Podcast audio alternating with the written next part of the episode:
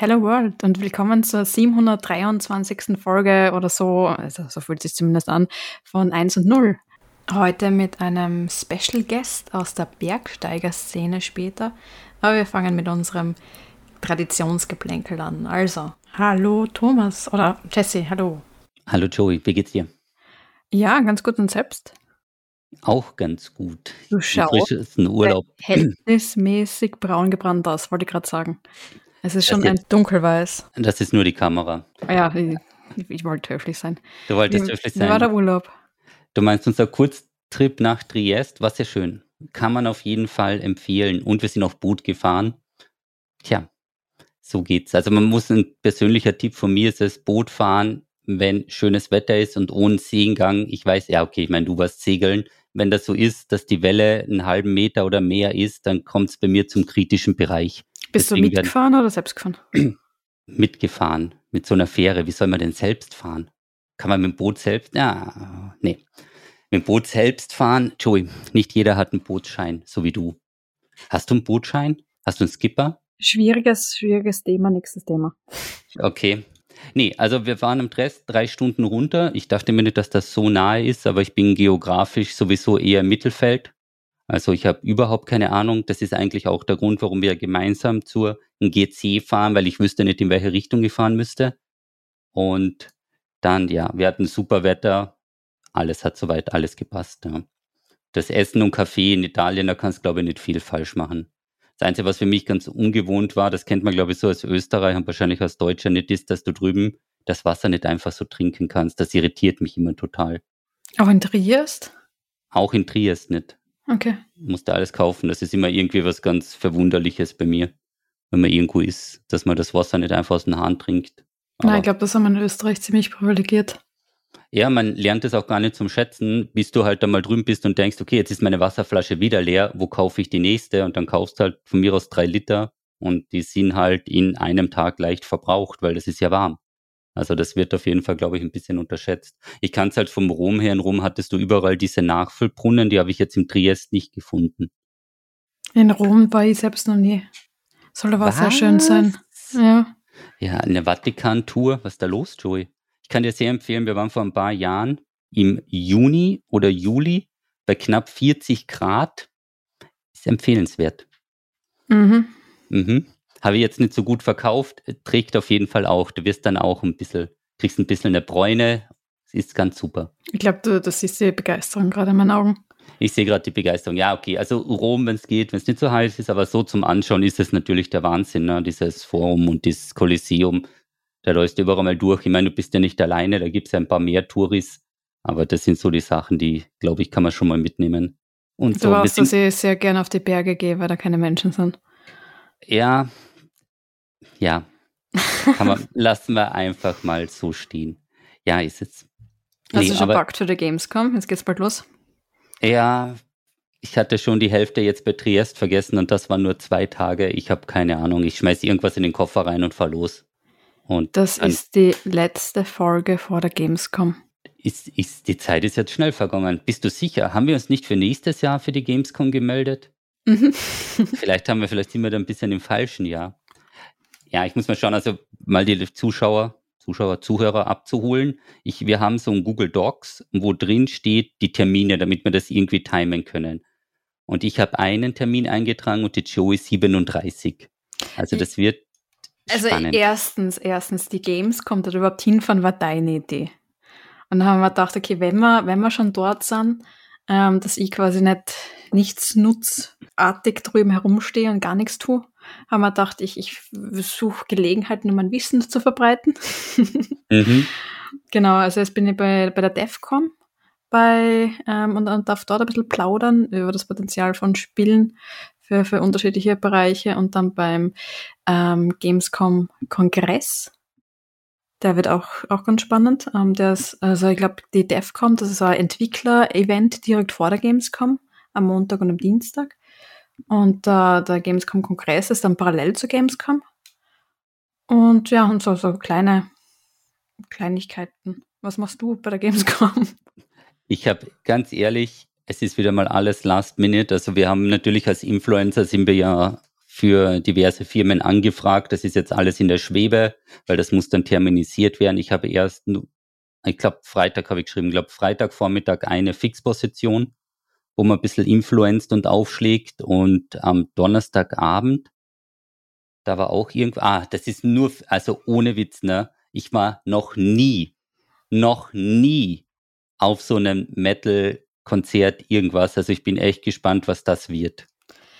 Also, um das kurz zu fassen. Also, gib mal Kontext. Nein, aber die Idee ist ja, dass wir dann von der Gamescom so ein kleines Podcast-Special machen, dass wir jeden Tag so eine kleine Mini-Episode für euch raushauen mit ein paar Updates, was wir an den Tagen erlebt haben und gesehen haben. Und ich glaube, die längste und die traurigste Folge wird die Zugfolge werden vom Sonntag. Ah ja, stimmt. Wir fahren. Ich habe das schon verdrängt, dass wir ja wir müssen ja hinfahren auch, gell? Fahren. Ach du, ja, ich bin mal gespannt, ja. Also das wird der Kontakt mit der Deutschen Bahn. Das soll jetzt keine Aufforderung sein, aber ich bin sicher, der ein oder andere Deutsche Bahn-Mitarbeiter hört diese Folge. Also bitte Sonntag pünktliche Züge. Pünktlichst wäre uns recht. Ja, das wird spannend. Also ich finde auch ganz Mail habe ich ja schon gekriegt, dass es jetzt schon 20 Minuten ja, aber die kam vor 2 Wochen, oder? Also ja. Wie können die 3 Wochen vor der Fahrt wissen, dass die Fahrt am Sonntag um 20 Minuten zu spät ist? Ja, so fangst du mal an, gell? Ich glaube, die nächsten Updates kommen ja noch. Ich glaube ehrlich, dass du nächste, also wirklich so Tage vor der Fahrt geht's dann noch los und dann heißt so, jo, das und das. Ja, ich bin mal gespannt. Auf jeden Fall, das Ziel ist es, jeden Tag eine Folge zu machen, damit die Leute, die nicht dorthin fahren, das ein bisschen miterleben und sich bestätigt fühlen, warum sie nicht hingefahren sind. Und man kann da wahrscheinlich schon analysieren, also irgendwie so mit Sentiment Analysis oder so, wie wir miteinander reden, wie sehr sich schon der Hass aufgebaut hat. Nach der Zugfahrt gibt es schon keine Folge mehr, weil wir schon so getrennt, schon so weit sind. Am Dienstag ist es nur noch 0 und 1. Ist dann einfach nichts. Mittwoch ist nur die Folge 00. Ja, also nee, es ist, glaube ich, auf jeden Fall auch immer ein bisschen mit Stress verbunden. Ich meine, wir haben jetzt den Vorteil, dass wir uns die Termine ein bisschen aussuchen können und wir auch aus der Erfahrung raus, also du ein bisschen mehr als ich, nicht zu viele Termine auf einen Tag nimmst, weil das natürlich auch sehr, sehr anstrengend ist. Ja, ganz wichtig ist, dass man Zeit für sich lässt. Also wenn man nicht beruflich drauf angeht, also wirklich. Jetzt formulier das mal drüber aus, ja? Naja, es gibt natürlich, also wenn man, dass das schon vorgetaktet wird oder dass man da wirklich jede Sekunde ausnutzen muss. Aber es ist trotzdem ganz wichtig, dass man auf sich schaut, weil sonst kommt man da einfach nicht gesund zurück, weil solche Events sind irrsinnig anstrengend, es ist irrsinnig viel los, man hat irrsinnig viele Termine, man muss irrsinnig viel reden. Und ich sage mal so, ich glaube, wir sind in einer guten Position, dass wir das ruhig angehen können, dass wir lange Zeitfenster dazwischen haben und uns die Termine aussuchen können. Aber ja, das so eine Art von Event ist nicht nur lustig. Genau, man muss auch dazu sagen, also meine erste Anfrage an dich war, Joey, du kannst ja dort einen Aussteller machen, dass du praktisch den ganzen Tag auf der Messe bei so einem Stand bist. Also das ist das Hardcore-Level der Gamescom. Wenn du den ganzen Tag auf einem Stand bist und dort praktisch mit Hunderten oder Tausenden Leute interagierst, ja. Das ist, glaube ich, mega krass. Also ich glaube, so entsetzt hast du mir noch nie geschaut. Ja, das war echt so, also da gilt mal der Respekt. Man muss jetzt aber auch mal ein paar positive Sachen reinstreuen, weil wir reden das immer ein bisschen schlecht. Ja.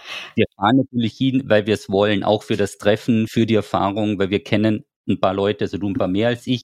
Das überrascht mich auch ein bisschen. Und dann sieht man halt viele Leute wieder, die du, wie lange hast du jetzt schon teilweise nicht mehr gesehen? Jahre? Ja, seit das letzte Mal vor der Pandemie. Ja, also es war da eine wie hieß die GDC, oder? Die DEVCOM und die TDC. Die TDC war inzwischen wieder mal, das ist die größte Entwicklerinnenkonferenz weltweit. Die ist jedes Jahr. Da war ich heuer nicht, nein. Also die hat es heuer zum ersten Mal wieder live stattgefunden. Ich habe es, das war im März, also da habe ich jetzt auch nicht unbedingt die große Lust gehabt, wegen mitten in der Pandemie noch irgendwo herumreisen. Ich bin ich glaube bei der Gamescom, wir werden da auch sehr vorsichtig sein und Maske tragen, wenn es geht und das Ganze auch ein bisschen ruhig angehen, weil... Ja, wir müssen es, weil ich muss danach nach Madeira fliegen. Es sind ja auch nach jedem Event extrem viele Fälle. Also ich weiß inzwischen bei ein paar wenigen Events, aber ich habe immer gut aufgepasst und Maske getragen, sobald mehrere Menschen waren, und das habe ich, also hat eigentlich ganz gut funktioniert, aber danach waren doch immer sehr viele Fälle rundherum. Also ich glaube, gut aufpassen, aber man kann es eben, glaube ich, selbst auch ein bisschen mitkontrollieren, wenn man, genau. Wenn man darauf achtet, ja. Also wir schauen mal immer, wir haben uns das auch eine Zeit lang überlegt, weil mit den ganzen Absagen haben wir uns auch gespannt, lohnt sich das überhaupt? Das sind ja große Publisher nicht dort. Man muss jetzt aber dazu sagen, wir fahren ja nicht dorthin, um irgendwelche jetzt Spiele vor Ort zu spielen im Primär, also uns dort irgendwo anzustellen und das ewig zu spielen, sondern es geht ein bisschen um das Rundherum, und weil wir beide Events mitnehmen, die ersten Tage DEVCOM, das ist ja mal eine ganz andere. Das ist ja mit der Spielemesse, mit der GC hat das ja nicht so viel zu tun, und dann hinten raus eben die Spielemesse. Also ich bin schon mal gespannt, das wird sicher eine spannende Erfahrung. Mal schauen. Also es ist dann die zweite Gamescom für mich, die 37. für die Joey, und dann schauen wir mal. Nee, du warst schon öfter drüben, oder? Ich glaube, du hattest mal gesagt. Ja, aber nicht öfter 37 Mal. Ja, das wäre auch ein bisschen schwierig gewesen. Ja, na, schon öfters, ja. Für mich waren halt immer die Entwickler-Events direkt davor relevant, und dann zu den Hauptmessetagen bin ich meistens, ich sag's vorsichtig, geflüchtet. Also für die mir jetzt da schon ein bisschen besser kennen, ich bin nicht so die Freundin von diesen Massenevents. Also wenn da viele Menschen um mich herum sind, dann fange ich an zum Laufen und meistens irgendwie gleich auf den nächsten Berg oder so. Also ja. Na, wird spannend. Viel Glück mit mir. Ja, ich bin auch gespannt. Also das ist mal, aber das erfahrt man dann live in den nächsten Podcast-Folgen, wie das so ist. Also mit Anreise, ich glaube dass die Zugfolge gleich die schlimmste wird. Ja, wir können dann, ich weiß nicht, kann man irgendwo ein Wettportal aufmachen, wie viele Folgen es geben wird oder wie viele Tage, bis wir uns zerstritten haben? Was, 1 ist aktuell, oder? 1. Zählt da die Anfahrt mit? Ist Anfahrt? Nee, Anfahrt ist Tag 0. Okay, ja, wir werden es sehen. Also wir sind auf jeden Fall mal überrascht oder gespannt, sage ich mal, wie das wird, und auch eben von den, wie du gesagt hast, von den Terminen her. Wir versuchen gezielt relativ wenig anzunehmen, weil es ist auch wenig viel. Also ja. Wenn du jetzt sagst, du hast Vormittag und Nachmittag einen Termin und das dauert eine Stunde oder vielleicht 2, das ist schon nicht ohne. Ja. Und das schaukelt sich dann natürlich hoch. Am Abend gibt es meistens auch noch Meet and Greet, und das ist halt relativ anstrengend, mit vielen Menschen zu interagieren, aber das werden die meisten wahrscheinlich wissen. Aber jetzt kann ich offiziell sagen, das ist das letzte größere Event, bevor ich umziehe. Das heißt, ich habe es schon ein paar Mal andeutet und jetzt auch offiziell auf Twitter announced. Danach geht es für mich in die Schweiz. Es geht direkt nach der Messe? Es geht direkt nach der Messe, und dann bin ich eine Zeit lang an der ETH beim Game Tech Lab dort. Und werde dort als sogenannte Gastprofessorin, als Visiting Professor forschen und arbeiten. Du hast dich umgeschaut, du warst doch schon mal drüben, oder? Es ist jetzt nicht ein Schuss ins Blaue. Nein, also ich hab die Gruppe schon kennengelernt, ich war schon drüben, ich habe sie kennengelernt. Ich freue mich echt so, es ist eine total motivierte junge Gruppe. Wenn ich das richtig mitgekriegt habe, auch mit Disney Research verbunden, und die machen echt ganz coole Projekte, also freue ich mich sehr, mit denen zusammenarbeiten zu können. Auf einer Skala von 1 bis 10, wie ausschlaggebend ist 17. Der Ort, wo die Universität ist, mit Bergen und Freizeitmöglichkeiten? Ja, du hast dich schon 17 gesagt, dann haben wir sie schon erledigt. Okay. Also es könnte also passieren, ich muss schon sagen, also für mich ist es schon wichtig, also ich meine, ich glaube, das war es da eh. Also für mich wie ist das rundherum ist. Richtig, richtig. Also für mich ist die Inspiration, also für meine Arbeit brauche ich genauso gute Freizeitgestaltung. Ich weiß nicht, ich hoffe, das versteht man irgendwie, aber ich finde total viel Inspiration und neue Projektideen, wenn ich am Wochenende wandern oder vom Berg gehe. Das hilft mir extrem, mich zu konzentrieren, fokussiert zu arbeiten, und da arbeite ich viel besser. Und deswegen ist es für mich auch ein wichtiger Faktor, dass es rundherum für mich passt. Ich habe mir irrsinnig wohl gefühlt in Boston. Ich habe ja eine Zeit lang in Boston gelebt. Das war für mich auch voll cool, weil das Meer irrsinnig gern mag. Dort waren jetzt nicht die großen Berge rundherum, aber das Meer, das habe ich extrem toll gefunden. Oder eben Umgebung, wo ich Berge habe. Aber beides in Richtung Natur finde ich extrem toll. Ja, man muss dazu sagen, die Joey hat deswegen zugesagt, weil sie gesagt haben, sie machen einen Wandertag. Und dann dachte sich so, wow, Wandertag? Eine Wanderwoche? Ach du Heilige. Ja, okay, ja, dann ist alles klar. Ja, dann so bin ich ja mal gespannt. Ja, aber es ist natürlich immer, das glaube ich, kann jeder verstehen, dass das Umfeld und die Möglichkeiten, vor allem, wenn du aus deinem gewohnten Umfeld hunderte Kilometer wegziehst und was machst du sonst drüben, ja? Ja, also ich werde auch schauen, dass ich irgendwo was finde, wo ich auch in der Umgebung dann halt was nicht gut laufen kann oder ja, gute Spaziergänge habe oder einen Wald nebenbei habe. Die brauchst du jeden Tag was, ne? Also ja, von schon. Dem, okay. Schon. Oh, da kommt teilweise der Deutsche raus bei mir mit diesen, ne? Das ist ganz unbewusst, das wollte ich jetzt nicht. Naja, aber das wirst du dann eh sehen auf der Gamescom, wenn wir dann jeden Tag laufen gehen. Ja, davon träumst du immer noch, das ist ganz witzig, muss ich sagen, aber ich finde das. Ich suche auch gerade ein Buch für dich aus, für die Zugfahrt. Das wird nämlich auch passieren, ja. Ja, bin mal gespannt. Also das wird, ja, knackig, glaube ich. Also es lohnt sich zuzuhören. Ich höre mir die Folgen dann selbst nochmal an, mal schauen, wie das ist und mal schauen, wie die Tonlage sich über die Tage ändert. Ja, und eben die Sentiment Analysis. Das Sentiment Analysis ist quasi, wenn du einen Satz hast, kannst du analysieren, ob der positiv oder negativ ist. Und das könnte man automatisiert überprüfen oder wie viel Schimpfwörter wir verwenden. Rot. Na gut, aber wir haben jetzt gerade über die Berge geredet und wir haben heute, wenn es gut geht, auch einen ganz tollen Gast bei uns. Dafür werde ich dich jetzt liebevoll rausschmeißen, lieber Thomas. Dankeschön. Passt. Bis nachher wieder. Tschüss. Unser Überraschungsgast diese Woche kommt aus einer ganz anderen Ecke. Wir reden ja sonst immer sehr, sehr, sehr, sehr, sehr, sehr viel über Games und Diablo. Und jetzt haben wir uns mal gedacht, dass wir aus einer ganz anderen Ecke einen Gast mitbringen. Das ist der Mike Dutz. Und er kommt gerade frisch vom K2 runter und erzählt ein bisschen, wie es war. Viel Spaß. Hi Mike, schön, dass du dabei bist. Ja, hi, ich freue mich auch. Super, dass es klappt. Ja, du bist ja wirklich ein bisschen außergewöhnlicher Überraschungsgast für unseren Podcast. Magst du dich vielleicht mal einfach vorstellen?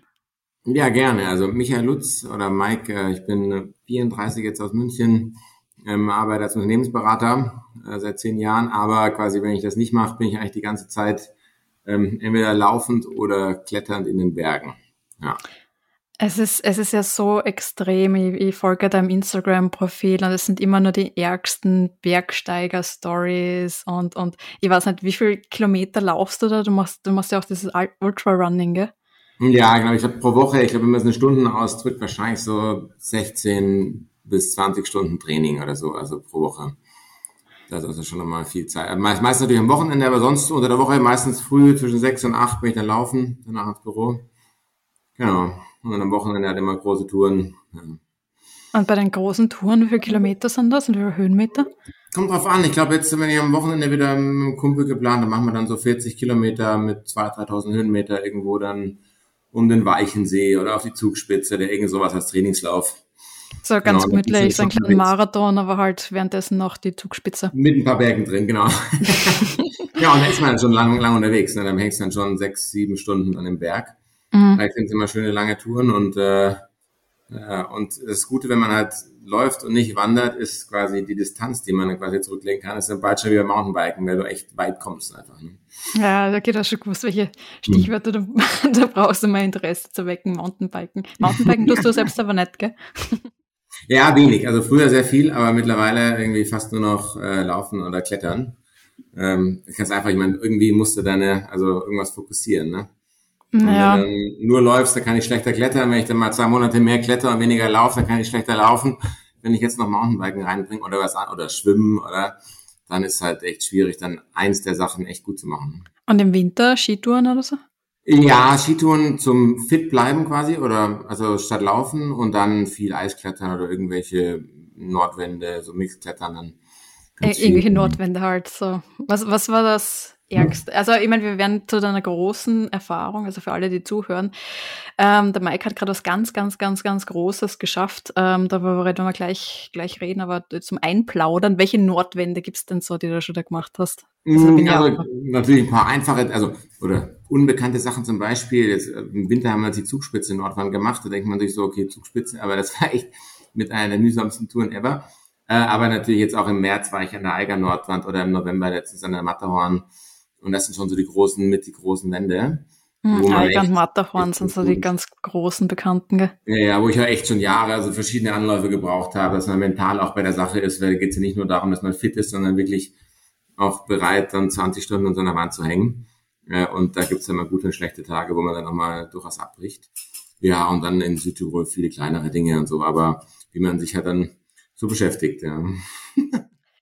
Ja, und ich habe es jetzt schon ganz kurz angeteasert. Heuer hast du ja wirklich was ganz, ganz, ganz Großes geschafft. Und zwar bist du auf den K2.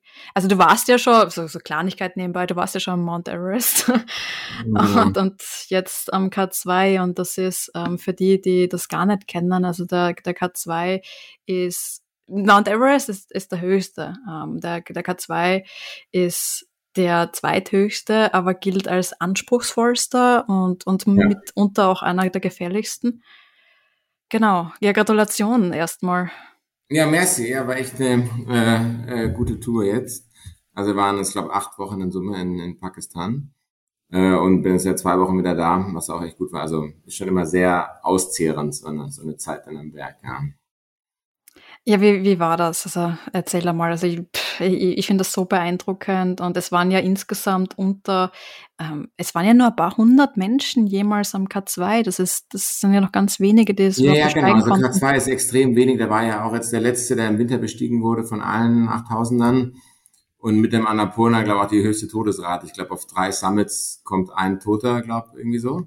Und ich glaube, mit diesem Jahr haben wir jetzt 520 Gipfelbesteigungen, wenn man so bisschen die Online-Datenbanken durchschaut und es gibt da mehr Astronauten wie das, ne? Also ich glaube 580 Astronauten jeweils. Also ist schon ein sehr selektives Bild, auch im Vergleich zum Everest, wo es 8000 Gipfelbesteiger gibt seit der Erstbesteigung. Ne? Und ist schon sehr, sag ich mal, weiß nicht, ob es exklusiv ist, nicht das richtige Wort, aber so ein seltener Berg, an verschiedensten Faktoren hängt das, weil er einfach sehr remote liegt, also es dauert einfach sehr lange, bis man dort ist. Es ist schlechte Infrastruktur, das Wetter ist meistens immer schlecht oder unplanbar und er ist auch extrem schwierig zu klettern, also im Vergleich zum Everest oder anderen 8000ern. Ja.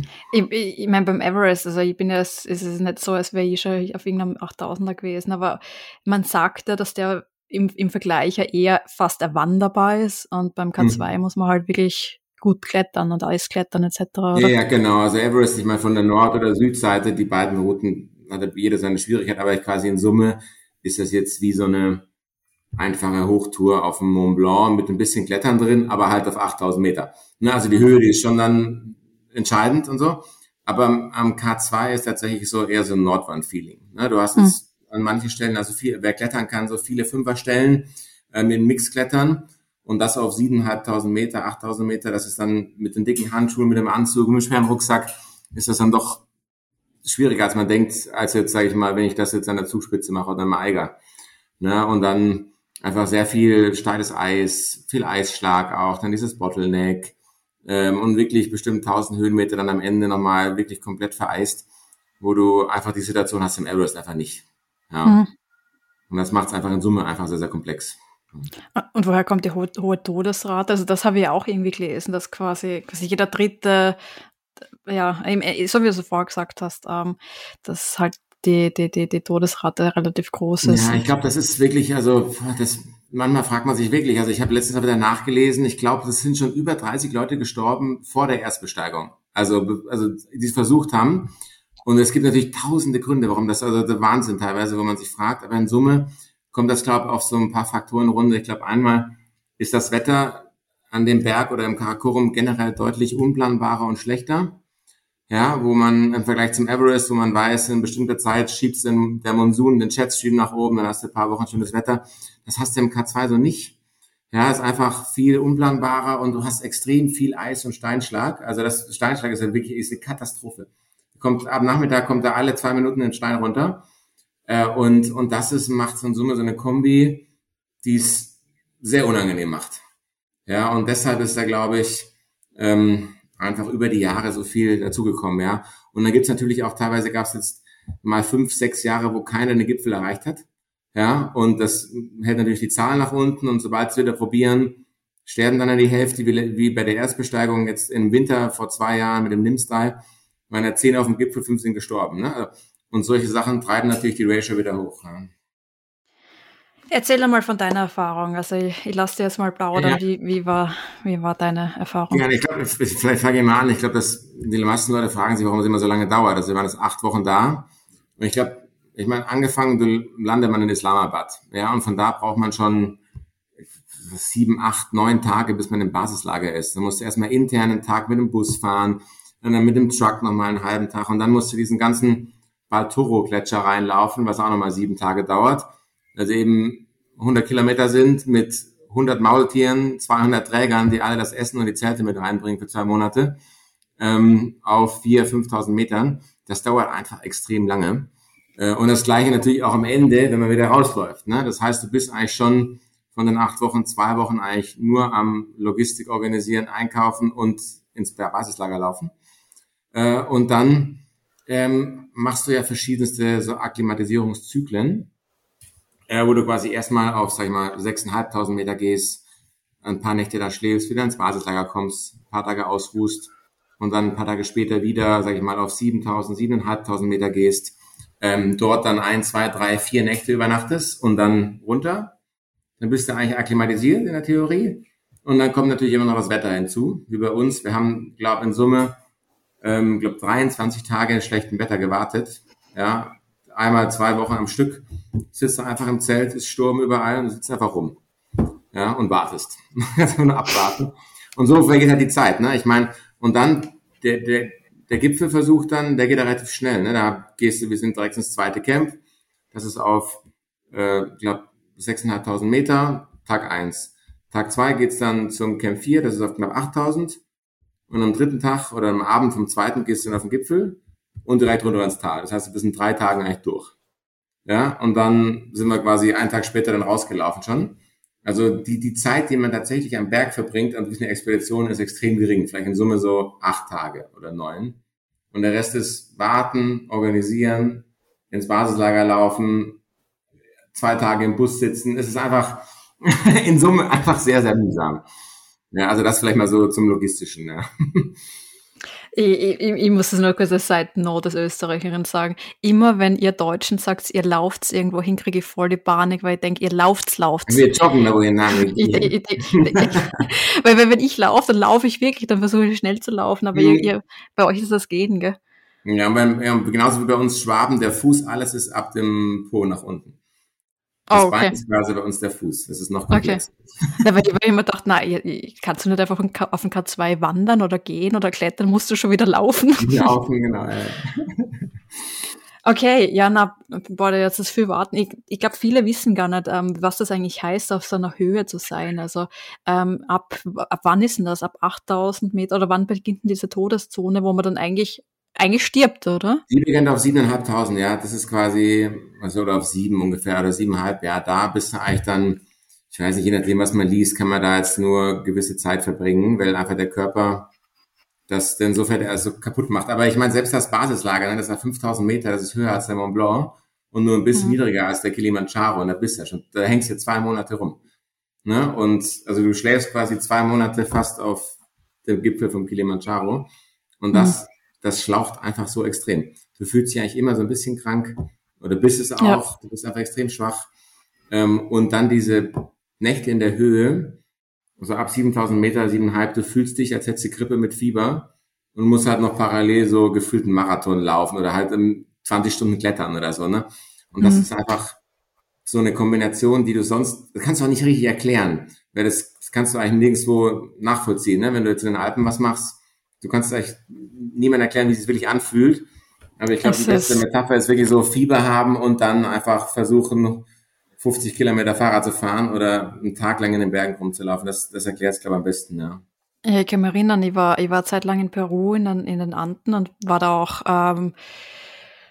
Hiking und bin auch Mountainbiken gegangen und das war die dümmste Idee. Ich meine, ich bereue nichts, aber du atmest dann ja auch viel schneller. Du kriegst ja viel weniger Sauerstoff in dieser Höhe. Das heißt, du musst ja viel schneller atmen und dann Mountainbiken gehen. Das war irgendwo zwischen 3.000 und 5.000 Meter Höhe. Ich müsste es nachschauen, wo das genau war. Da merkt man das schon krass, ja. Und da merkst du es so extrem. Du atmest dann so schnell und dann warst du dort so trocken. Das heißt, der ganze Staub ist in meiner Lunge und ich habe dann einen Monat nach dieser Reise Eis extreme Probleme mit der Lunge gehabt, weil das einfach, ja. Nee, total. Ja, das kriegst du Höhenhusten. Ich habe mir dann auch eine halbe Rippe gebrochen oder eine Rippe angebrochen, sag ich mal, weil ich am Broad Peak beim Akklimatisieren so einen starken Höhenhusten bekommen habe, dass ich mit aus Husten die Rippe angebrochen habe. Genau, da warst du ja vor dem K2 noch am Broad Peak oder auf dem Weg dorthin. Genau, denn man macht das oft so, dass man am Broad Peak, der ist 5 Kilometer nebenan, zum einen zum Akklimatisieren nutzt, weil es einfach sicherer ist, als am K2 rumzuturnen. Und dann kann man natürlich dort den Gipfel auch noch mitnehmen. Das haben wir auch versucht, hat aber nicht geklappt, weil quasi am Gipfel Nacht ist quasi jemand abgestürzt. Und dann sind wir quasi da deshalb umgedreht. Da ist man abgestürzt. Genau, es war oben am Gipfelgrat, da war extrem Sturm und so weiter. Und dann ist ein bisschen entfernter Bekannter vom Team nebenan, mit denen wir alle unterwegs waren, abgestürzt. Und dann hat jetzt auch keiner mehr so richtig die Motivation, sag ich mal, als einfach ausgedrückt, da wirklich weiterzugehen. Na, ich sehe das zwar schon so irgendwie. Ich meine, wenn ich jetzt eine Fahrradtour mache und dann auf der Straße einen Unfall sehe, ist das ja auch irgendwie, lässt dann das so halb kalt. Ne? Man fährt trotzdem weiter Fahrrad. Und so sehe ich das am Berg auch. Aber es nimmt dann einem schon so ein bisschen die mentale Kraft, sage ich mal, dann nochmal an dem Tag 15 Stunden nochmal weiter durchzuklettern oder so. Ne? Dann sagt man sich lieber, ich gehe jetzt mal runter und dann probiere ich es 5 Tage später nochmal. Mhm. Hat dann aber nicht geklappt, weil literally am Tag danach bis zum K2 war schlechtes Wetter, die 2 Wochen am Stück da. Und dann haben wir einfach den nächsten schönen Tag genutzt für den K2 und sind danach auch rausgegangen, weil da waren wir dann schon 2 Monate dort und irgendwann kannst du einfach nicht mehr. Du willst einfach nur nach Hause und du kriegst einfach mental nicht mehr hin, dass du dann noch länger wartest. Das ist echt super schwierig. Wahnsinn. Ja. Und der Broad Peak ist auch einer von es gibt ja 14 8.000er. Genau, das ist auch einer, ich glaube der 12 höchste oder so, die sind ja alle dann irgendwie, außer die 3, 4 höchsten, sind ja alle so 8.100, 8.000. Und sind auch alle ziemlich in der Nähe, gell? Ja, genau, da am Karakorum gibt es 4, plus dann noch den Nanga Parbat 5, der ist ein bisschen weiter weg, aber da kann man theoretisch schon einige machen in der Nähe, ja. Wahnsinn. Na, ja. Und wie schaut denn die Vorbereitung auf sowas aus? Also ich mein ja, du muss man jedes Wochenende 40 Kilometer laufen und 200 Kilometer machen. Wie ja, das ist eine gute Frage. Ich glaube, diese Dinger, ich sag mal, wenn man jetzt einen einfachen 8000er macht, ich glaube, das kriegt man schon spontan hochtrainiert. Aber ich sage, gerade wenn man jetzt Everest oder K2 vor allen Dingen ohne Sauerstoff probiert oder so. Ah ja, du warst ja ohne Sauerstoff. Ja, genau. Und okay, darüber müssen wir auch noch kurz reden, ja. Genau, okay. Und ich glaube, wenn man sowas dann hat, das kriegst du einfach nicht spontan. Du musst einfach dann Jahre über einfach immer viel Sport gemacht haben oder machen. Ne? Und deshalb habe ich auch keine spezielle Vorbereitung gehabt, sondern ich mache halt einfach year-round, kletter ich mache Ultraläufe 3, 4 im Jahr, und mache hier Berglauf da, Berglauf links, rechts, hoch, runter, ne? Und mach's einfach ganzes Jahr über, weil es mir einfach extrem Spaß macht. Und dadurch hast du einfach das ganze Jahr irgendein Fitnesslevel, was dir das ermöglicht, ne? Und deshalb muss ich eigentlich sagen, ich war jetzt da nicht besonders krass vorbereitet. Also speziell, weil es gab jetzt nichts, was ich anders mache als sonst. Ja, ich habe vielleicht im Winter ein bisschen mehr Eisklettern geübt oder trainiert, aber einfach nur auch, weil ich die Eiger-Nordwand machen wollte. Und das spielte mir dann da rein. Aber sonst muss man einfach in Summe einfach schon fit sein und sich am Berg wohlfühlen. Ja, das ist jetzt, wenn du nur den Broad Peak machst und mit Sauerstoff, dann ist es ein bisschen was anderes. Ne? Da musst du gut in Steigeisen gehen können, musst schon fit sein, aber jetzt nicht der krasse Läufer, der einen Marathon runterrennen kann in 3 Stunden. Ja.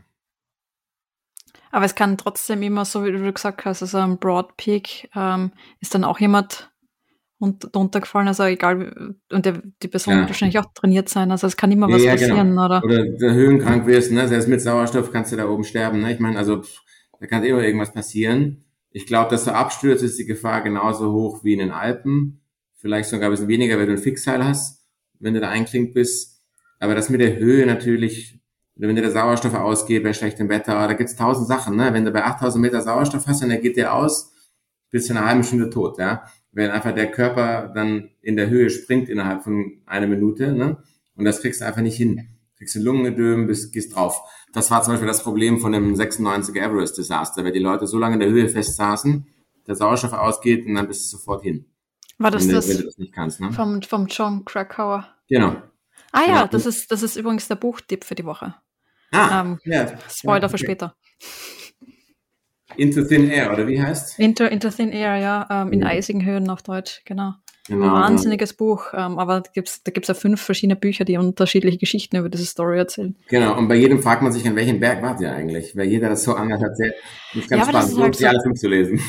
Ja, wirklich, weil es ist halt echt krass, weil die Höhe macht was mit deinem Kopf. Und du denkst halt ganz anders und du merkst halt, okay, jede Person, die interviewt worden ist, hat eine andere Story über die ganzen Geschehnisse gehabt. Und ich glaube, niemand lügt. Man sieht auch nichts, wenn ein Sturm ist, ne, da siehst du halt die 20 Meter vor dir, da weißt du nicht, was 30 hinter dir passiert oder 50 vor dir. Ja, du weißt auch nicht, wer da auf dich zukommt. Irgendwelche Leute in Michelin, männliche, also schaut dir Expeditions, du kriegst das ja nicht mit, wer das ist. Das heißt, das ist alles so schwierig. Wahnsinn. Ja, und das ist echt ganz spannend, die Dinger zu lesen, ja. Darf ich fragen, was sowas kostet? Also das ist ja auch immer ein Thema, dass solche Reisen ja nicht...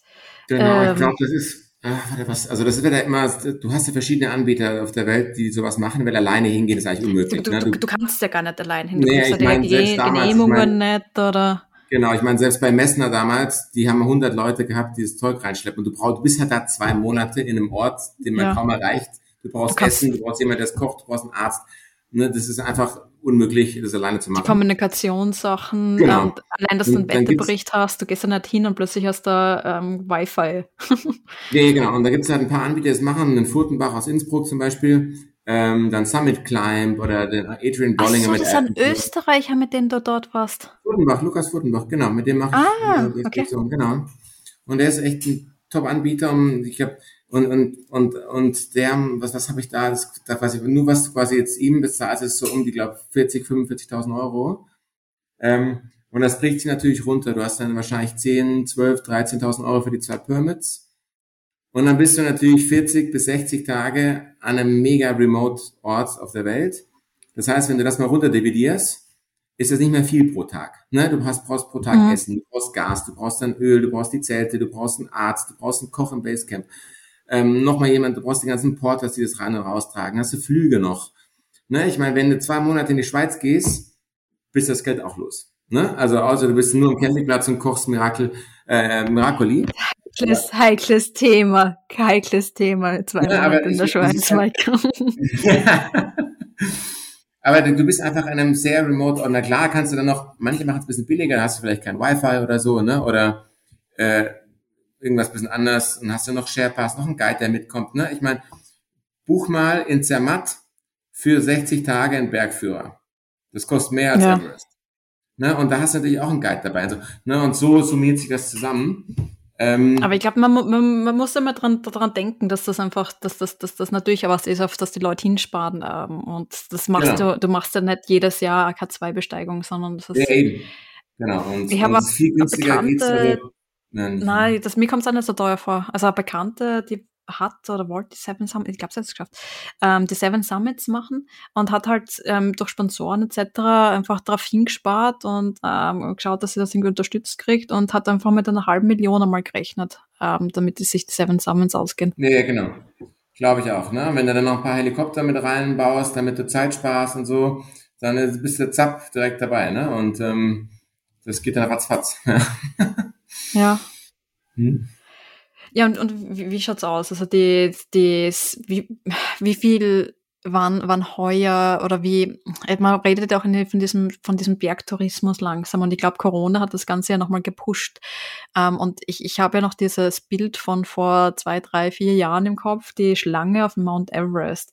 Wie geht's dir damit? Wie fühlt sich das an? Wie merkst du davon was? Wie war's am K2? Ja, ich glaube, du merkst, also klar, auch im Everest, da sind schon viele, also was heißt viele Leute, da gibt's pro Jahr vielleicht 400 Permits. Ne? Ich meine, ich habe so Diskussion natürlich auch mit Bekannten oder Freunden, am Everest so viele Leute und so, ne? Aber das sind meistens immer die gleichen Leute, die dann auch auf dem Kilimanjaro waren und sich mega dafür feiern. Ne? Und da gehen halt pro Jahr 20.000 Leute drauf. Ne? Und da kann man mit dem Mountainbike rauffahren. Ja, genau. Ja. Das Problem an diesen Bergen ist ja nicht, dass du jetzt pro Jahr 5.000 Leute hast. Am K2 dieses Jahr waren es, glaube ich, bisher so 100, was schon extrem viel ist für den K2. Ja, aber das summiert sich halt auf 2 Gipfeltage. Ja, pro Jahr. Also es gibt nicht, dieses Jahr gab es 2 Tage. Und dann hast du halt am ersten, als wir hoch waren, waren es, glaube ich, 80, was unglaublich viel ist, weil vorher meinte ich ja 500 Besteigungen insgesamt. Und das kommt halt daher, alle Leute warten 3 Jahre mit Corona. Und dann saßen alle Leute zusammen unten, also 5, 6 Expeditionen, zusammen 2, 3 Wochen bei schlechtem Wetter rum. Und der erste Tag, das war wirklich absurd, das war dann ein Freitag in der Woche, wo der Wetterbericht angezeigt hat, 0 km/h Wind. Da oben war es so warm, bei Sonne, du konntest die Handschuhe ausziehen, selbst ohne Sauerstoff. Das ist einfach der perfekte Tag, der im K2 vielleicht alle 10 Jahre vorkommt. Und natürlich nutzt den jeder. Ne? Und na klar sind ein paar Leute unterwegs und hin und wieder wartest du mal auch irgendwo. Aber das ist nicht so, dass es einen wirklich nervt. Na, weil du kennst auch alle vom Basecamp und also da habe ich schlechtere Erfahrungen, wenn ich jetzt am Samstag die Zugspitze hochrenne, weil da einfach viel mehr Leute sind, die teilweise keine Ahnung haben und sich beschweren, wenn man überholt. Aber ich habe das Gefühl, da ist wirklich oft eine positive Grundstimmung, weil jeder will irgendwie da hoch, man hilft sich gegenseitig. Also das nimmt man nicht so negativ wahr, wie das oft in Bildern oder in der Presse dann steht. Ja. Ja. Jetzt muss ich nochmal kurz Deutsch. Wenn du sagst, du rennst hoch, ist das wieder raufwandern oder ist das dann wirklich laufen? Ja, Zugspitze, die kann ich schon hochlaufen. Also das geht schon. Also da brauche ich 2 Stunden. Also hochrennen, also ich versuche nur gerade Deutsch zu lernen. Genau, die kann ich dann hochlaufen. Also die kann ich hochjoggen. Ja. Joggen. So okay, und Rennen ist Rennen, Laufen, Rennen, Gehen? Rennen und Joggen ist das gleiche Wort, aber eigentlich ist Laufen ja auch, ja, du hast schon recht, also ich benutze Laufen auch nicht konsistent. Eigentlich ist Laufen bei mir auch schon Joggen oder Rennen, aber vorher habe ich es benutzt mit Gehen. Du merkst, als Süddeutscher sind wir auch nicht grammatikalisch die perfekten. Okay, perfekt. Also es liegt an dir und nicht an mir, das gefällt mir sehr gut. Na, ja, okay, ja, wir haben... Gut, schnell Themawechsel. Sauerstoff. Du hast vorher gesagt, du bist ohne Sauerstoff gegangen. Kannst du kurz ein bisschen erklären, was das bedeutet, warum das eigentlich so was Besonderes ist und warum du das machst? Genau, also in Summe ist es also deutlich anstrengender und also jeder kann bergsteigen, wie er will. Ne? Und wenn jetzt jemand mit dem E-Mountainbike den Berg hochfährt, ist das total okay. Ne, genauso, wenn Leute jetzt mit Sauerstoff einen Berg besteigen, ist total fein. Ne, also jeder hat ein Recht, am Berg zu sein. Aber ich finde einfach, ohne Sauerstoff diese Berge zu besteigen, ist deutlich spannender als ohne. Also mit, sorry, und beim Everest damals habe ich es auch probiert, aber nicht geschafft. Da bin ich dann mit Sauerstoff ab 8,4, 5 weitergelaufen. Das hat mich ja bis heute noch gewurmt, ja, weil irgendwie findest du irgendwie anders, irgendwie bessere Methode. Aber es ist schon deutlich risikoreicher, sage ich mal, in Summe von, dass man höhenkrank wird, also ein Lungenödem, Hirnödem oder auch unterkühlt, ne, weil in der Höhe ist ja das Problem nicht nur die Kälte, sondern einfach, dass dein Körper keinen Sauerstoff hat, um Wärme zu produzieren. Und es ist einfach, wenn du Sauerstoff benutzt, deutlich besser, dass du keine Erfrierungen bekommst. Ja, aber... Ja, und das ist so ein bisschen der Kontext, deshalb machen es eigentlich extrem wenige, die ohne gehen, vor allem im K2. Wie ist denn das mit, mit Erfrierungen? Also ich kenne da nur die Horror-Stories, dass auch wirklich die bekanntesten aller Bergsteiger kaum mehr Zechen haben oder ja, also einfach sehr viel unterwegs verloren haben. Hast du schon mal so eine Erfrierung gehabt oder in deinem Umfeld? Ich hatte nach dem Everest ein paar kleinere Erfrierungen, so an der Backe und an den Zehen, die aber alle nicht schlimm waren. Einfach nur, weil es quasi über Nacht extrem kalt wurde. Es war super viel Wind auf dem Grat damals und so weiter. Aber jetzt am K2 hatte ich persönlich nichts. Bei unserem Team hatten schon einige was, die auch vom Broad Peak, die an der Wange oder an den Fingern blau waren und nichts gespürt haben. Also kleinere Erfrierungen gibt es dann schon oft, die aber oft wieder rausgehen nach einer Weile. Ja, aber solche starken Erfrierungen hast du eigentlich fast nur, wenn urplötzlich schlechtes Wetter kommt und die Leute müssen, sag ich mal, 2, 3 Nächte irgendwo bivakieren oder so oder in einem Zelt auf 8000 Meter bleiben und irgendwann kannst der Körper auch nicht mehr, irgendwann unterkühlst du dann schon stark und wenn du dann 2 Nächte da oben schlafen musst, wenn du nicht runterkommst, dann kommt es zu solchen Fällen. Aber habe ich von dieses Jahr nichts gehört eigentlich. Im K2 gab es da nichts, ja. Und bei uns nur so ein paar kleinere Sachen, ne? Okay, vor sowas hätte ich, glaube ich, extrem Angst. Also mir kommt immer vor, wenn ich nur 300 Höhenmeter bei einer Skitour gemacht habe und irgendwo raufgegangen bin und dann kommt ein bisschen ein Wind, dass dann schon alles abgefroren ist. Ja, ist auch so. Das ist auch die meiste Angst von allen, ne? Ist echt so. Hm. Vor allem, wenn der große ja, See also abfriert, ist ja Sport machen kaputt oder Klettern, ne? Ist vorbei. Na eben, das ist das, was ich mir die ganze Zeit denke. Du hast dann ja wirklich schon eine große Einschränkung und Klettern und Co. ist dann ziemlich vorbei.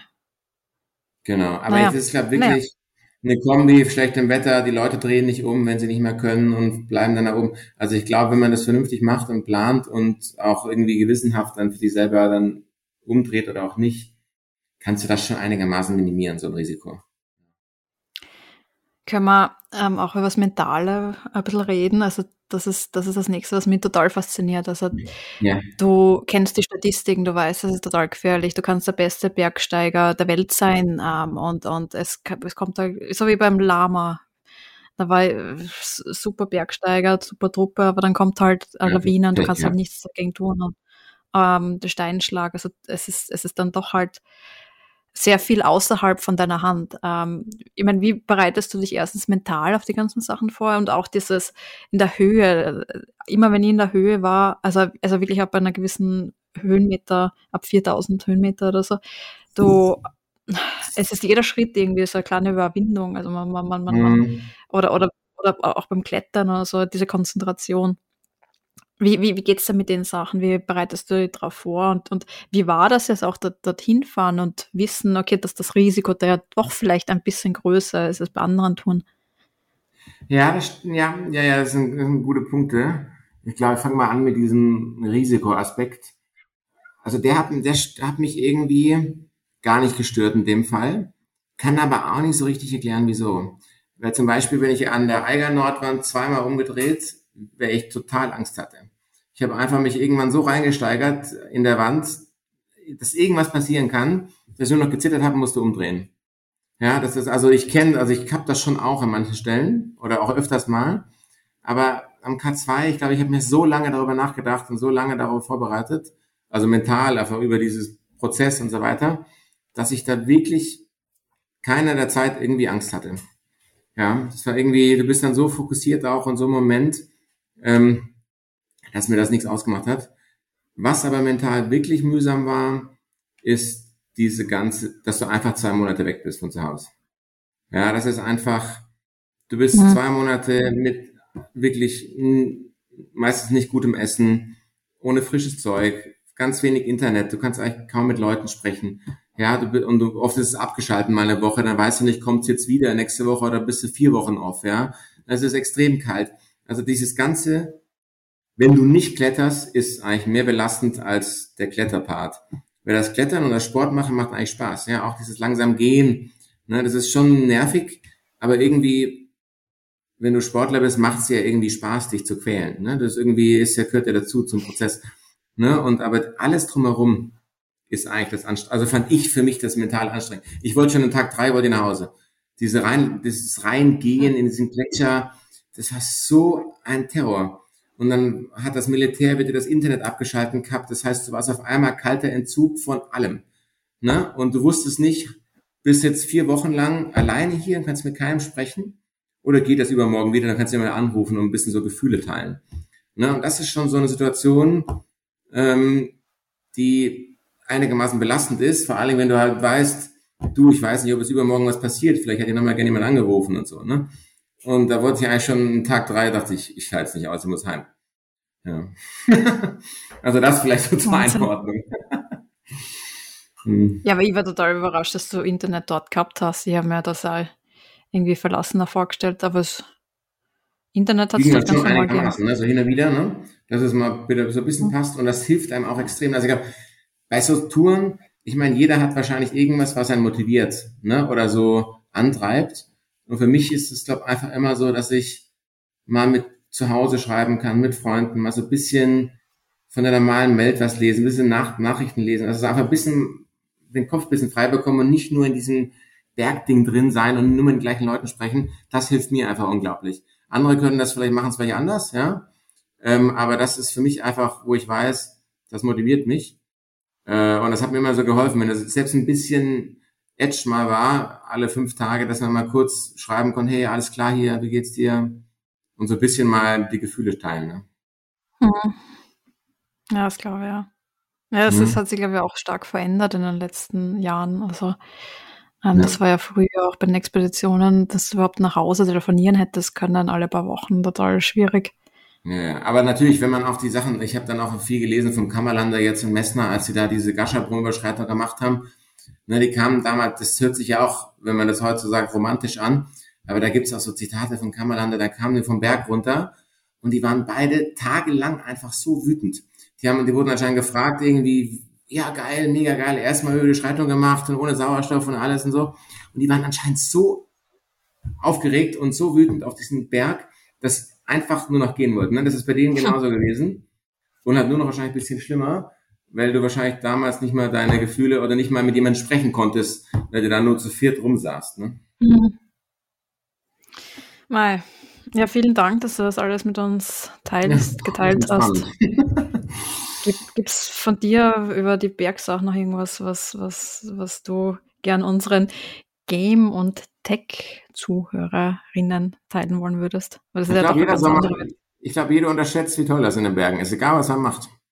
Ich glaube, jeder hat wahrscheinlich sein eigenes Hobby, wo man Spaß macht. Ich finde einfach, generell Natur sein oder in den Bergen sein, ich glaube, da gibt es so viele Möglichkeiten und auch so Sachen, die man immer wieder steigern kann, wo man merkt, oh, das habe ich vor einem Jahr noch nicht geschafft. Und das ist einfach immer wieder so ein neues Erlebnis, wo man wirklich auch, wenn man klettert oder Bergsteigen ist, so völlig quasi im Moment ist, weil einfach auch nichts passieren darf. Ne? Also wenn ich jetzt joggen gehe, also laufen an der Isar entlang, dann bin ich natürlich in meinem Kopf dauernd bei der Arbeit, dauernd irgendwo, dauernd, weil natürlich das Laufen strengt dann ja mental nicht an, ne?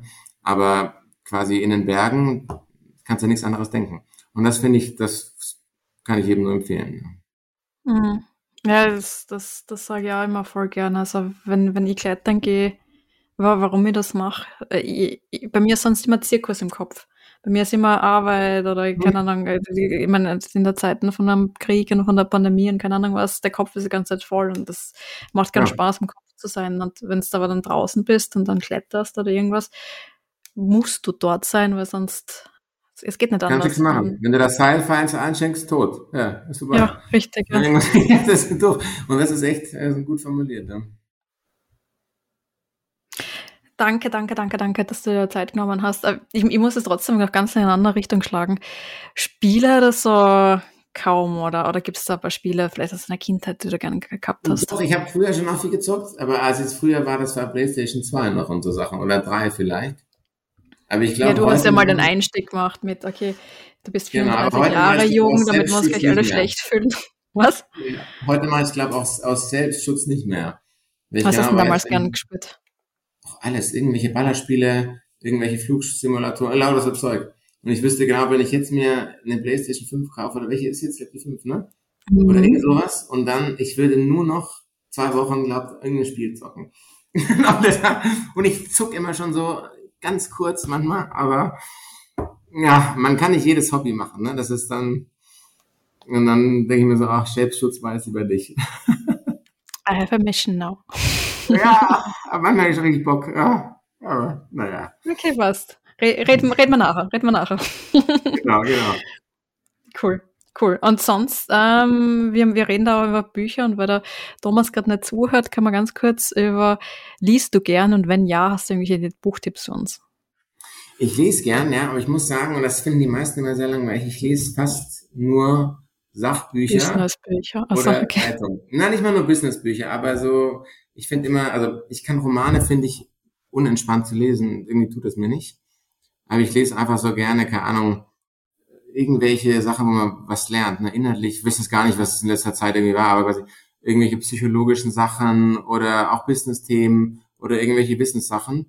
Und das interessiert mich eigentlich am meisten, wenn ich dann so Sachen, und aber Romane tue ich mir echt extrem schwierig. Oder ich lese super gerne Zeitung. Also einfach die Wissensteil von der Süddeutschen, da kannst du jeden Tag schon eine Stunde füllen. Und dann komme ich jedes Mal raus und denke mir so, oh, habe ich wieder was gelernt. Ja, und das ist so, das hört sich immer so ein bisschen unspannend an, aber mich tut das irgendwie voll, ja. Ja, vielen Dank, dass du da warst. Das war total inspirierend, und Gratulation nochmal zu deiner Besteigung. Das ist echt beeindruckend. Yes. Und gut, dass du gut zurückgekommen bist. Ja, hat Spaß gemacht. Cool. Tschüss, bye. Ciao. So, und hallo Thomas. Ja, ich wurde nur kurzzeitig ausgetauscht, Gott sei Dank. Also ich dachte mir schon, ich werde abgesetzt, aber wie war's? Ja. Ja, jetzt wisst ihr nicht, warum wir lachen, aber es ist ganz witzig. Das werdet ihr niemals erfahren, warum jetzt gelacht wurde, aber ich finde das mega gut. Den habe ich mir aufgespart. Na gut. Thomas, die nächste Frage. Was spielst du gerade? Ich habe Last Epoch zum 3. Mal angefangen. Jetzt wirst du dir denken, was soll das sein? Das ist sowas Ähnliches wie Pass of Exile und natürlich Diablo, und die Early Access läuft schon jahrelang, und die letzten 2 Jahre bis pro Jahr probiere ich es einmal, und es hat jetzt wirklich einen ganz, ganz großen Schritt nach vorne gemacht. Böse Zungen behaupten, also ich, weil natürlich ein größerer Publisher mit eingestiegen ist und die auch ein bisschen Geld beigesteuert haben, und dadurch mit mehr Ressourcen kann man, glaube ich, auch einen schnelleren Schritt nach vorne machen. Ich meine, das kann man sich jetzt, es ist wieder so ein Indie-Projekt gewesen mit einer Kickstarter-Kampagne und ein paar Leuten. Und ja, jetzt kommt ein bisschen Geld dazu, weil es ist jetzt langsam in einem Status, wo es auch fertig wird. Und das ist echt schon mittlerweile sehr gut geworden. Also das war die letzten 2 Mal, war ich nicht der Fan davon, habe ich es nach ein paar Stunden abbrechen müssen, weil das Spiel einfach zu schlecht war, meiner Meinung nach. Aber jetzt wirkt es schon runder, also nicht nur grafisch, sondern auch der Spielfluss. Weil vorher hattest du so abgehackte Animationen und. Und ja, ist ganz witzig. Wer ist der große Publisher, von dem du redest? Ich meine, ich kann es mir denken, aber... Ich glaube, nicht zu 100%, aber ich glaube, es war Tencent, ist mit 25% oder so eingestiegen. Also die haben sich Anteile geholt. Okay. Und natürlich dementsprechend Geld beigesteuert. Und man muss jetzt mal sagen, also für viele, die das nicht sagt, Tencent ist bei sehr vielen Companies mit dabei. Und Path of Exile zum Beispiel, das ist Grinding Gear Games, da sind die drin. Ich glaube, bei Valorant sind sie komplett drin. Also da kann man sich eine Liste geben lassen, da schaut man echt mal, wie groß die sind. Ja, Tencent ist auch stark wachsend, das ist ziemlich krass. Ja, eben mit der Aufkaufpolitik und mit dem Einsteigen, und ich glaube, das ist auch gar nicht so die schlechte Methode, wenn du siehst, da ist langsam ein Spiel am Fertigwerden, hat das Potenzial, weil dann kannst du noch günstig einsteigen. Ja, aber es ist halt schon extrem, wenn du jetzt einmal so einen Überblick verschaffst und dir in die ganzen großen Studios denkst, wo die schon überall dazu einkauft worden sind, die ganzen großen Franchise und schon alle. Es sind eigentlich nur noch, also sehr wenige, die sehr viel haben. Und das ist schon, ein bisschen beängstigend zu sehen. Weil das Problem ist eben, da geht es dann primär nur ums Geld, und dann werden wenig neue Produkte versucht. Ne? Dann versuchen sie, die alten immer weiterlaufen zu lassen. Wir möchten keine Namen nennen, FIFA. FIFA ist ein heikles Thema für mich.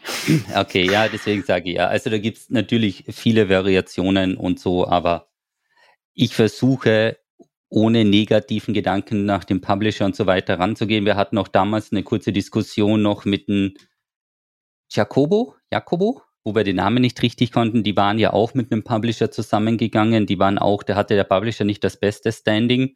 Und war eben für, keine Ahnung, Pay-to-Win und so weiter bekannt. Und das soll es wohl nicht geben. Also ich bin gespannt, wie das Projekt weitergeht. Ja, schauen wir mal. Am Ende des Tages muss irgendwer auch was bezahlen. Und was das Problem ist bei diesen ganzen Indie-Spielern, ist jetzt falsch, aber bei diesen ganzen Projekten ist, das hat man zum Beispiel auch bei Wilson gesehen, das muss irgendwann fertig werden, weil irgendwann geht das Geld aus. Wir hatten das schon mal drüber gesprochen bezüglich der Kosten, wie viel es kostet, wenn du ein Spiel um ein halbes Jahr nach hinten schiebst, weil du musst ja die Entwickler trotzdem bezahlen und die ganzen Angestellten, und viele können sich das auf eine gewisse Zeit nicht leisten und müssen dann mit dem Produkt online gehen. Aber momentan macht Last Epoch einen guten Eindruck, und es soll, glaube ich, nächstes Jahr dann fix released werden. Da kam natürlich wieder mein Einwurf, bitte release das nicht zeitgleich mit Diablo 4, weil dann ist das Spiel instant tot. Weil das ist nämlich genauso ein Produkt. Ist es ähnlich wie Diablo? Genau, es ist ähnlich wie Diablo, also sehr ähnlich. Und wenn Diablo 4 rauskommt, dann brauchst du kurz davor und auch danach nichts releasen, weil... Man kann natürlich die Strategie fahren und sagen, für alle Leute, die enttäuscht sind von Diablo 4, die greifen wir ab. Aber ganz ehrlich, ich glaube, das funktioniert nicht.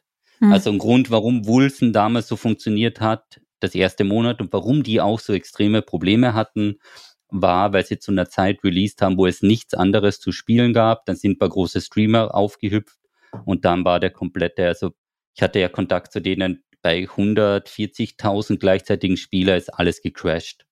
Da haben 2 Leute die Datenbank 3 Jahre programmiert und dann war alles over. Also die mussten dann zurücksetzen, 3 Tage offline gehen und. Also damit ist das Spiel. Also wenn du den Release so hinlegst, ist dein Spiel instant tot. Tja, schade. Joey, was schaust du? Ich warte die ganze Zeit, dass du mich fragst, was ich spiele. Ach so, okay. Lieber Joey, also schneid das dann bitte richtig hin, nicht, dass die Leute glauben, das war jetzt hier so, Joey, was spielst du? Es ist eh schon immer alles so geschnitten, dass du so viel sympathischer wirkst, dass das real ist. Und du hast noch kein einziges Video gecuttet. Was? Okay. Nee, passt. Passt los. Ist es für dich so schwierig, deine eigenen Videos zu cutten, dass es sympathisch wirkt, oder was? Ja. Oh je, mein. Ich spiele gerade Rimworld. Rimworld. Kennst du das? Ich überlege... It rings a bell. Überhaupt keine Ahnung. Ich weiß es nicht. Ich glaube nicht. Du schaust gerade irgendwie so als hätte es schon mal gehabt. Ja, ich habe überlegt, ob das ein Spiel ist, was die Community dauernd sagt, du musst das spielen, aber ich glaube, das, was sie meinen, war Grim Dawn und ich habe die Spiele jetzt verwechselt. Das kann sein. Also Rimworld ist ein Indie-Spiel. Es ist, ein Simulator, kann man sagen. Also ich bin noch ganz am Anfang, ich kann relativ wenig darüber sagen, weil Stray habe ich fertig gespielt übrigens. Es ist großartig, bitte spielst das. Okay, war das 5, 6, 7 Stunden, so irgendwas? Ja, also ich war im Stream so 6, 7 Stunden. Das waren so 12 Streams für mich. Ja, oder 13. Aber Rimworld... Das ist echt total nett. Also ich habe es erst kurz einmal angespielt. Das ist halt, es wird beschrieben als AI-Powered Story Generator. Also es geht wirklich darum, dass du quasi es spielt in der Zukunft und es gibt nur noch ein paar wenige Menschen, die sind im ganzen Universe irgendwie verstreut. Und es ist darum, dass du halt dann mit einem Schiff irgendwo landest und dort ein bisschen was aufbauen sollst. Und es wird halt zufällig da auch irgendwie so eine kleine Story generiert, die du dann durchspielst. Also das ist das, was ich jetzt bisher erlebt habe. Das Tutorial war echt nett. Okay.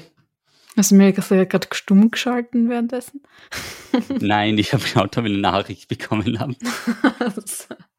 Okay, na gut. Also das ist echt, glaube ich, total nett. Also so ein Management-Survival-Game. Okay. Und ja, bin ich gespannt, wie es weitergeht. Spielst du es noch weiter? Ja. Auf jeden Fall, ja. Also ich habe das quasi wirklich nur dieses Tutorial und diesen Start gespielt. Und was ich total spannend finde, es ist auch an so einer Spiele, das eigentlich durch Kickstarter am Anfang ein bisschen bekannter worden ist und ein bisschen anfangsfinanziert worden ist. Und wenn ihr das richtig seht, ist es hauptsächlich von einer Person, also oder zumindest von einem sehr kleinen Team entwickelt worden. Und das fasziniert mich halt immer sehr. Also ich bin extrem fasziniert, wenn ein Spiel von 1, 2, 3 oder wirklich sehr, sehr kleinen Teams entwickelt worden ist. Das finde ich schon ziemlich cool. Aber diese Kickstarter-Variante ist sehr gängig, oder? Für so Indie-Spiele, oder? Sehr schwierig. Also, okay, ich dachte mir, das ist mehr oder weniger all. Wahrscheinlich gibt es da wenige und die dafür gut bezahlt. Oder ja, halt es war früher erstens viel leichter, zweitens, also früher waren halt viel weniger, und die es probiert haben, dann ist es halt sehr überpopuliert, also populär worden. Sehr viele haben wirklich versucht, damit irgendwie Gelder zu verdienen. Und inzwischen kann man eigentlich nur noch gut das Spiel auf Kickstarter präsentieren, wenn man selbst sehr viel Zeit und Anfangsbudget erst einmal reinsteckt. Weil sonst geht die ganze Kickstarter-Kampagne weg. Okay. Naja, sicher, du musst schon vorher irgendwelche Inhalte und Videos haben, du musst die Community irgendwie, das ist ja eine Community-Sache im Grunde. Also Kickstarter würde ich nicht mehr wirklich stark empfehlen, wenn man da einen guten Plan hat. Manche machen es teilweise nur, um Publicity zu kriegen. Also da geht es gar nicht mal so um das Geld, was da rauskommt, weil wie gesagt, es kostet an sich normalerweise schon relativ viel, wenn man die eigenen Chancen erhöhen möchte. Und dass das dann zumindest irgendwie die Popularität vom Spiel erhöht oder den Bekanntheitsgrad. Okay. Schwieriges Thema gerade, ja. Kickstarter. War also stark nicht verändert. Okay, aber liege ich da falsch? War nicht Star Citizen eines der größten Kickstarter-Projekte? Haben die nicht super viel Geld aus dem gezogen? Ja, das ist eine gute Frage. Weil ich kann mich nämlich damals erinnern, weil das ist so, immer wenn es an Spiele und Entwicklungskosten geht, dann muss ich an diesen Raumschaft-Simulation denken, weil das soll ja so teuer bis jetzt schon gewesen sein. 2 Millionen. Über 2 Millionen, ja. Okay, also die haben da angefangen, aber es müsste doch schon weit höher sein, aber... Das war 2014 anscheinend. Okay. Ja, wie gesagt, ich meine, es sind sehr viele populäre Projekte. Es hilft natürlich, wenn das Spiel oder die Entwickler um das Spiel per se schon bekannt sind vorher. Das hilft natürlich auch. Weil dann hat man so ein gewisses Level of Trust, wenn du ja total unbekannt bist in der Spieleentwicklerwelt und dann ein Spiel hast, was vielleicht noch nicht so bekannt ist und du brauchst erst die Gelder, dass du quasi schöne Screenshots produzieren könntest und Gameplay-Videos. Wie möchtest du es dann verkaufen? Einfach nur mit einer schriftlichen Idee und der Signatur und vertraut mir, ich mache das sicher super. Genau, und das eben im Internet, vertraut mir so ähnlich wie im Internet, komm in die Gruppe, das ist schon schwieriger. Genau, wenn dann Team Schäfer sagt, hey, aber coole Spieleidee und wir brauchen halt ein bisschen Geld dafür, natürlich, noch nicht, wird das relativ schnell gehen, bis das gefüllt ist. Okay. Spannend. Genau. So, wir haben jetzt noch unsere Playlist zu befüllen. Also du warst ja so nett und hast jetzt unsere YouTube-Song-Playlist einmal ins Internet gestellt. Ja. Wird es in der Beschreibung vom Podcast geben. Vielleicht. Und was hast du diese Woche mitgebracht? Ich habe diese Woche mitgebracht, ich weiß, also wir wissen jetzt nicht mehr, was der andere hat, aber ich fange mal an, es ist AC/DC mit Back in Black.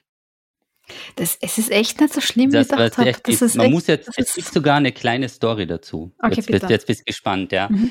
AC/DC ist hier in Graz mal aufgetreten, das ist ewig lang her. Und ich hätte die Möglichkeit gehabt, eine Karte zu bekommen und ich habe es nicht getan, weil ich irgendwas anderes machen musste. Beziehungsweise dachte, was anderes ist wichtiger und das ist etwas, was ich bis jetzt noch bereue. Ich weiß aber nicht mehr, was es war. Okay. Und das war Dings, also das war eben bei dieser, heißt das Airpower oder so? Oder ja, okay, draußen? Das war aber nicht in Graz, haben sie in Spielberg gespielt. In Spielberg, okay, also in der Nähe. Da warst du? Es war großartig, das kannst du machen. Ja, natürlich. Aber wenn man das verpasst hat, das muss weh dann haben. Ja, du warst einer von den 150.000. Okay. Nee, aber ich glaube eben... Ich glaube, so, da hat Ghost das Vorband gespielt. Es kann sein, dass er Sachen erfindet, vielleicht war er gar nicht konziert, aber ich glaube schon. Also die Message ist, wenn ihr hin und wieder die Möglichkeit habt, auf irgendwelche Konzerte zu gehen, nutzt diese, auch wenn die Tickets, ich glaube, das war schweineteuer, es hat damals 200 Euro gekostet oder so. So, und jetzt sind wir wieder bei dem Thema von vorher. Glücklicherweise sind wir aber bei der Gamescom beim Konzert, oder? Ja. Danke, Joey. Ich werde mich bedanken, wenn ich danach, 2 Tage danach. Gut. Weil vielleicht muss ich erst den Schock verdauen. Ja, ich habe keine Ahnung, aber man sollte mal dafür offen sein. Schauen wir mal. Das ist auf jeden Fall mein Dings. Also, hat dich überrascht? Was hast du mitgebracht? Ich habe Nine Inch Nails, Every Day is Exactly the Same.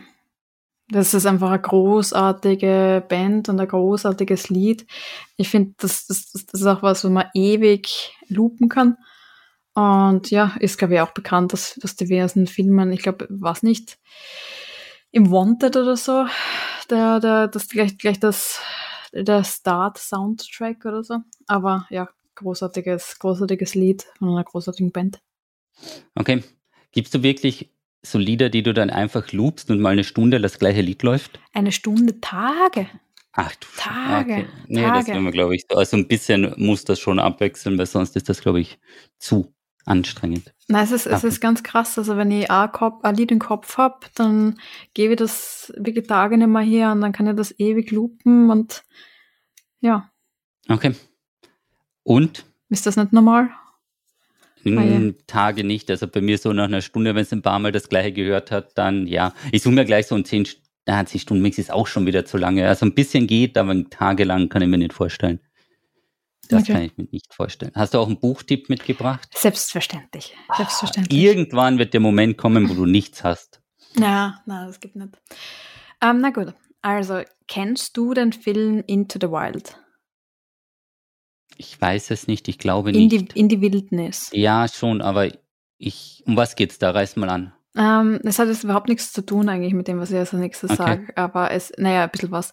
Aber es geht um den diesen Studenten aus einer wohlhabenden Familie, der irgendwann einfach beschließt, er zielt jetzt irgendwo hin in die Wildnis nach Alaska.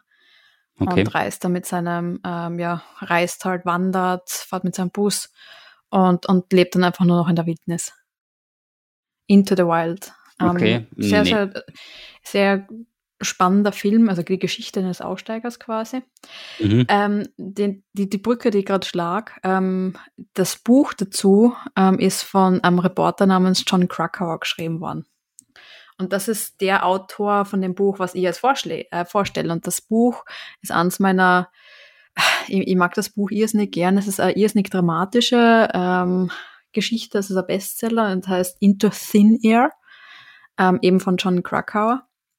Und es beschreibt die sehr tragische Ereignisse, also reale Ereignisse am Mount Everest. Also nur noch nicht, das Buch ist also ein bisschen inspiriert von dem, was man heute auch einfach mit dem Hinweis, die hohen Berge, die 8000er Berge, es sind eine ganz eigene Art von Berg, wie kann man das sagen? Es ist sehr gefährlich, es gibt sehr viele unerwartete Ereignisse und in dem Buch In eisige Höhlen, Into Thin Air, wird halt von diesem tragischen Ereignis, was 1996 am Mount Everest passiert ist, von Jon Krakauer, der live dabei war, berichtet. Da sind sehr viele Menschen ums Leben gekommen. Es ist auch verfilmt worden. Aber es ist ganz wichtig, glaube ich, um einfach auch zu verstehen, dass das einfach ganz schwierige, ganz gefährliche Berge sind und gerade in dieser Zeit, wo diese Bergsteigererlebnisse teilweise kommerzialisiert werden und immer mehr auf den Mount Everest strömen, ist es, glaube ich, auch manchmal gut zu verstehen, was da dahinter steht. Also das Buch habe ich irrsinnig gern gelesen, habe ich irrsinnig spannend gefunden und habe ich für heute mitgebracht. Okay. Findest du das gut oder schlecht? Nein. Kurz und knapp, also dadurch, dass ich mit Bergsteigen null am Hut habe und für mich ein hoher Berg schon 2000 Meter ist, wo fängt denn bei dich ein hoher Berg an?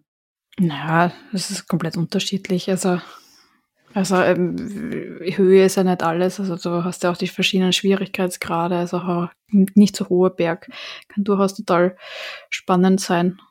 Findest du, man sollte das nicht machen, so touristische Touren anbieten auf so gefährliche Gegenden oder zumindest vorher irgendwie Checks machen, um da auszusortieren für die Leute, obwohl das kannst du ja gar nicht sagen, weil du kannst ja körperlich fit sein und das kann ja trotzdem was sein. Das ist ja der Punkt. Also du kannst ganz, ganz viele ganz gute Bergsteiger sind auch auf den großen Bergen verunglückt, weil ja, du kannst so viele, zum Beispiel der Lama erst vor ein paar Jahren, einer der besten Kletterer, die wir einfach in der Region jetzt gehabt haben. Und ja, dort kommen halt Lawinen, das Wetter kann schnell umschlagen, du bist da komplett ausgesetzt, es kann dich die Höhenkrankheit treffen. Es sind halt sehr, sehr viele Gefahren, die auf dich warten, die nicht berechenbar sind. Aber es ist, ich muss aber ehrlich gesagt sagen, also auch bei mir bei kleineren Touren, also wenn ich jetzt zum Beispiel, ich gehe ganz gerne im Winter zum Beispiel Skitouren oder Skibergsteigen, da gehst du halt mit den Skien auch irgendeinen Berg rauf und auch im Winter gibt's Steinschlag und ein paar wenige Meter vor mir ist ein riesiger Stein bei einem nicht so gefährlichen Berg einfach runterkommen. Und das ist manchmal oft Glückssache, ob du jetzt gerade 5 Sekunden vorher oder 5 Sekunden später gegangen bist. Ja klar, also das ist, ob vielleicht hast du eine Pause länger gemacht oder nicht und ja, dann macht das oft den Unterschied. Ja, Glück gehört da, glaube ich, echt immer auch ein bisschen dazu, ja. Das ist es. So, mit diesem dramatischen Titel zu Ende der Bücher, die ich nicht lesen werde, der auch nicht gelesen wird, aber danke schön, dass du die mitgebracht hast. Haben wir schon mal erwähnt, dass die Tipps auch gesammelt sind irgendwo? Genau, ich habe jetzt aus Panik auf meiner Webseite auf jpirka.com die Kategorie mit 1.0 Podcast erstellt, wo ich jetzt die Links und die Buchtipps ein bisschen zusammengesammelt habe. Und wir sollten mal darüber nachdenken, ob wir mal eine Podcast-Notes-Seite irgendwo hosten. Darüber sollten wir mal nachdenken. Kannst du auch die Playlist draufpacken? Weil dann könnte man da auf einen linken. Ja, kann ich auch draufpacken. Weil dann sind Buchtipps und Playlist alles mal hier gesammelt als Übergangslösung, bevor wir dann von irgendeinem riesigen Sponsor für Bücher, die online verkauft werden. Ich glaube, ich habe es letzte Folge oder vorletzte schon mal gebracht. Amazon, dann haben wir da hier keine Probleme mehr. Sehr gut. Ja. Aber die... So, wir wissen nicht, ob wir das rausschneiden oder nicht, aber auf jeden Fall danke an unseren Gast. Danke, dass ihr euch die ganze Folge angehört habt. Vergesst bitte nicht, die Folge zu raten. Wir sagen es jetzt wieder am Ende und nicht am Anfang. Vielleicht lernen wir das auch noch irgendwann. Ich weiß nicht, wie viele Folgen das dauern wird, dass wir das mal am Anfang bringen. Und danke auch dir, Joey, für deine Zeit. Und ich sage jetzt mal schon Baba. Baba, tschüss. Viel Spaß bei dem Gamescom-Special nächste Woche.